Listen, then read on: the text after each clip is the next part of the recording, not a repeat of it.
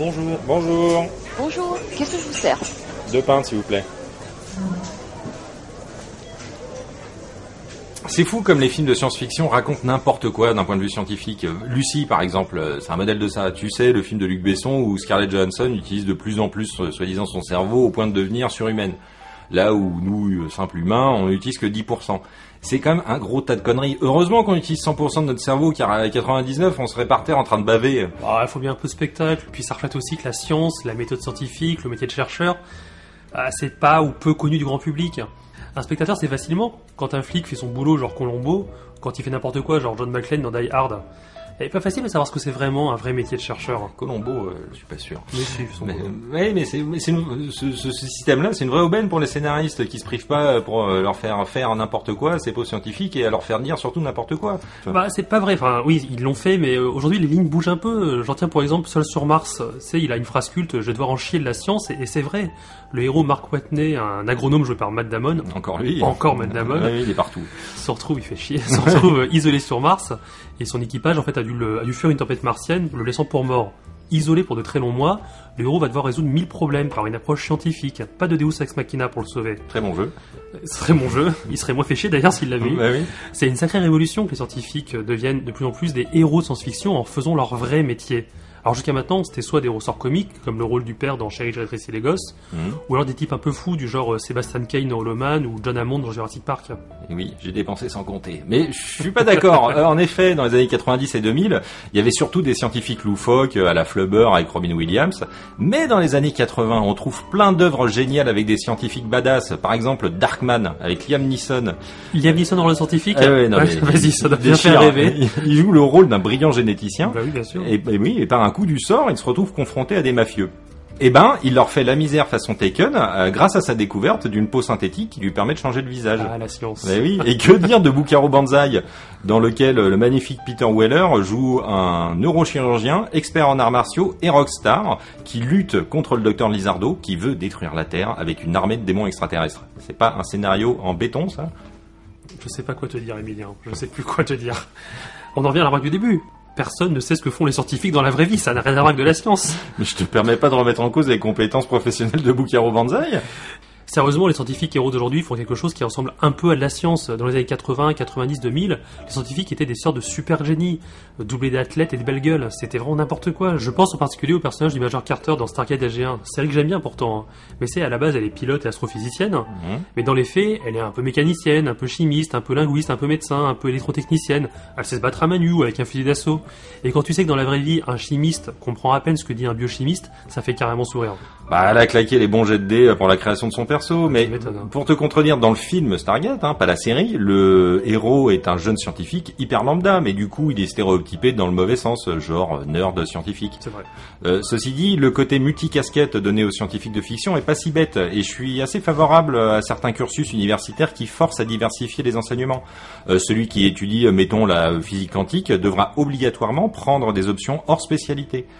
Euh, genre musique, art euh, ou philo, et je suis sûr que ça permet d'avoir une vraie ouverture pour des appro- pour approcher des problèmes complexes. Bah attends, si cette thématique te plaît, je te conseille de lire un bouquin extraordinaire qui a longtemps été mon livre de chevet.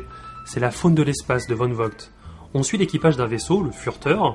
Le furteur. Le Furteur. Il y a un problème avec les noms de vaisseaux. Non, c'est chouette le Ouais. Furteur. Qui compte à son bord 1000 scientifiques brillants. Mais c'est vraiment la crème de la crème. Des chimistes, des mathématiciens, des géologues, des archéologues, des biologistes, mais les meilleurs des meilleurs. Et au cours de leur voyage, ces scientifiques se retrouvent confrontés à des formes de vie extraterrestres qui vont, euh, plus ou moins volontairement d'ailleurs, les mettre en danger. Malgré tout leur savoir-faire, toute leur technologie, ils sont incapables de se sauver, car ils prennent les problèmes que par le petit bout de la lorgnette. Heureusement, à leur bord, il y a aussi un autre scientifique, Elliot Grovenor, qui pratique... Grovenor. Oui, bah ça va, l'anglais.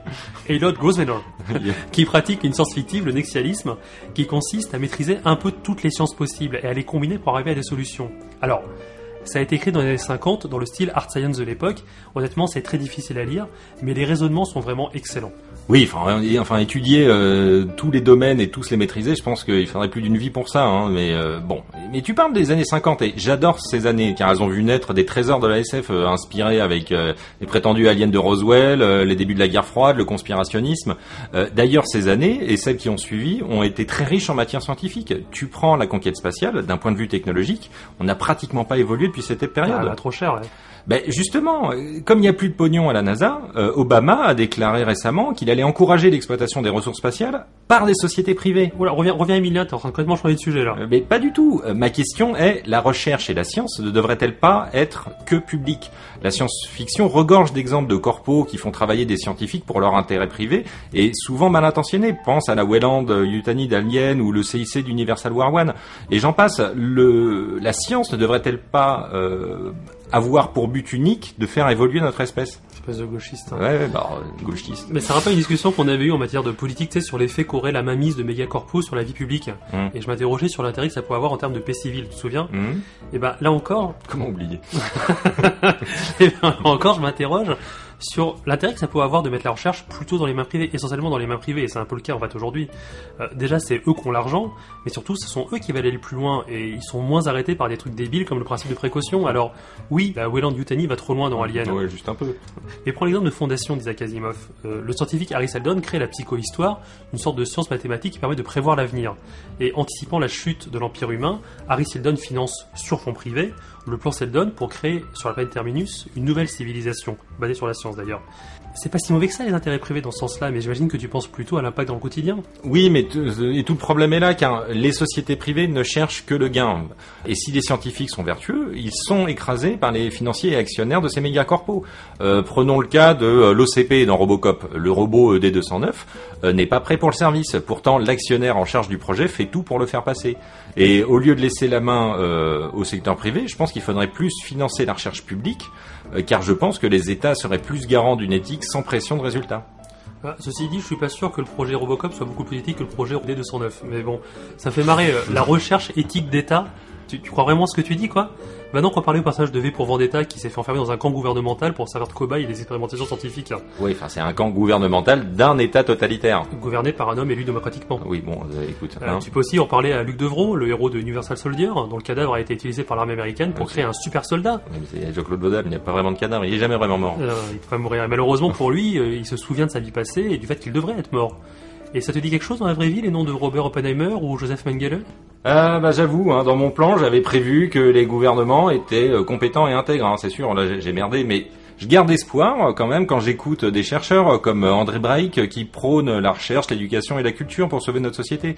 Et, et voilà, c'est peut-être candide, mais j'y crois. Après, l'important étant que c'est ce qu'on fait des découvertes et des conséquences de, de telles trouvailles. Comme toujours, cela dépend de l'individu et de son éthique personnelle. Bah, justement, il y a peut-être plus d'éthique euh, du côté de l'industrie, parce que, un, euh, ça coûte et l'argent c'est important pour les industries, pas pour tout le monde, mais pour les industriels, Mhm. et deux, il y a des comptes à rendre, euh, parce qu'il faut des résultats, il faut, il faut sortir un produit au final. Dans le public, tu fais un rapport une fois l'an à un bureaucrate qui comprend à peine ce que tu fais.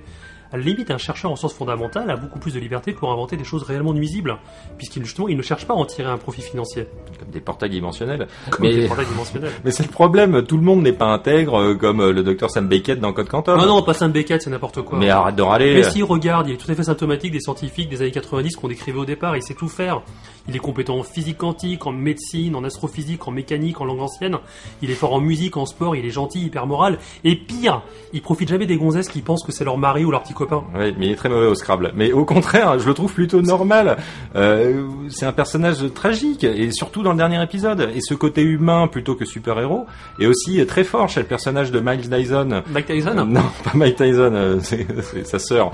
Euh, tu sais, le chercheur en robotique de Terminator à qui le T-800 et John Connor euh, révèlent euh, que ses recherches vont conduire l'humanité à l'Armageddon. Mhm. C'est un bon chercheur, un bon père de famille, c'est ni un loser, ni un comic relief, ni un super-héros, c'est juste un gars bien qui veut faire avancer le monde. Et quand il apprend la réalité, sa grande réplique, pleine d'innocence, c'est « je ne savais pas », et il accepte de tout faire sauter. Bah, dans les deux cas, euh, Sam Beckett ou Miles Dyson, euh, ça reste des brutes dans le domaine de recherche et des brutes à qui la création échappe malgré toute leur bonne volonté. Et quitte à faire ce type de profil de on veut faire le bien mais en fait on fait le mal, je préfère les génies scientifiques de Marvel, genre Red Richards dans les 4 Fantastiques ou Henry Pym dans Ant-Man. Tu sais, ils savent quasiment tout faire, mais ils ont un défaut, ils ont pas ou peu de conscience morale. On le voit par exemple dans, quand Red Richards crée la zone négative pour emprisonner ses amis super-héros dans Civil War, ou quand Hank Pym crée l'intelligence artificielle Ultron qui va finir par asservir la Terre dans Age of Ultron. Hum. Mais est-ce que Ultron a pas raison? Est-ce que les humains sont pas le pire danger pour eux-mêmes? Enfin bon, regarde Hank Pym euh, dans l'adaptation ciné euh, d'Ant-Man. Qui est très différente de- de- des BD dont je parlais juste avant. Oui, parce que c'est Hank Pym qui crée euh, Ultron normalement. C'est ça. Mais bon, bah, dans l'adaptation ciné, euh, il cache, euh, au début du film, il cache au Shield, l'agence de surveillance, la création du costume qui rétrécit afin qu'il soit sûr qu'il ne devienne pas une arme. Ah, N'empêche qu'il l'a quand même créé. Ouais, mais au final, la question que soulèvent ces médiums, c'est la nécessité d'avoir un ou plusieurs organismes de contrôle des lois pour régir la recherche. Euh, Je te prends un exemple tout bête. Euh, Il y a aujourd'hui des progrès gigantesques en génétique. Par exemple, un moustique transgénique vient d'être créé, il est résistant à la malaria et ne peut donc pas la transmettre. Introduire cette espèce tuera une autre espèce de moustique naturelle et sauvera des vies humaines. Les chercheurs trouvent donc légitime de détruire une espèce euh, complète parce qu'elle est nuisible à l'homme. Et dans les faits, tout le monde s'en fout, car c'est juste un putain de moustique et pas un magnifique rhino blanc à poil laineux. Je pense qu'il faut vraiment imposer aux chercheurs une éthique très forte. Non mais arrête, attends, les scientifiques sont tous des malades mentaux qu'il faut garder sous surveillance. T'as trop regardé Docteur Folamour. Mais au contraire, je l'ai pas assez vu. Mais non, mais sérieusement, je suis pas sûr que Pasteur aurait développé le vaccin contre la rage et sauvé euh, en 1885 un, un petit enfant de la mort si une gentille organisation d'État lui avait demandé d'être raisonnable. Oui, Enfin, les organisations d'État en 1800 et des brouettes, hein. Ah non, attends, euh, Napoléon était déjà passé par là, hein, il y avait plein de choses. Oui, oui. Et euh, à l'instar de la folie des artistes, est-ce qu'il faut pas laisser un peu s'exprimer la folie des scientifiques? Si le professeur Trifon Tournesol avait été un peu moins zinzin, est-ce que Tintin aurait marché sur la Lune? Ah, ça, j'ai toujours préféré que ce soit les Belges qui soient les premiers à marcher sur la Lune. Et là où c'est vraiment de la fiction, c'est que Tintin, lui, ne plante pas de drapeau sur la Lune. Non, il a planté une frite. ça, c'est pas, c'est très limite, cette blague. Le vrai problème, c'est pas que les scientifiques soient fous. Le vrai problème, c'est, comme tu disais tout à l'heure, qu'ils se fassent dépasser par leur création. Regarde, pense à H.G. Wells et son docteur Moreau qui crée les animaux pensants. Pense à Marie Shelley et Dr. Frankenstein qui veut créer la vie. Au départ, ils sont bourrés de bonnes intentions. Oui, en déterrant des cadavres humains. hein. Euh, oui, bah, et, et la science, c'est la science. Et s'ils avaient abouti, leur recherche aurait sûrement changé le monde. Oui, oui, oui, effectivement. Mais d'ailleurs, à propos, euh, tu sais quels seront les derniers mots de l'humanité? Je vous dis que cet astéroïde ne touchera jamais la Terre. C'est pas, ça pourrait être ça, mais non. C'est la meilleure réponse, c'est dans une des blagues de l'écrivain de SF Kurt Vonnegut. C'est deux scientifiques qui travaillent dans un bunker quand l'un lève la tête et dit à son collègue Euh, Qu'est-ce qui se passerait si on essayait comme ça? Voilà les derniers mots euh, que prononcera l'humanité. Alors, bien sûr, je dis pas de faire un référendum pour valider chaque manipulation. Les hommes et les femmes qui dédient leur vie à la science font partie des vrais héros de notre temps. Mais souviens-toi de ce que dit l'oncle de Peter Parker un grand pouvoir implique de grandes responsabilités. Et une grande discussion pic de grande pinte. Excusez-moi, on va fermer, je vais devoir vous encaisser. C'est pour moi.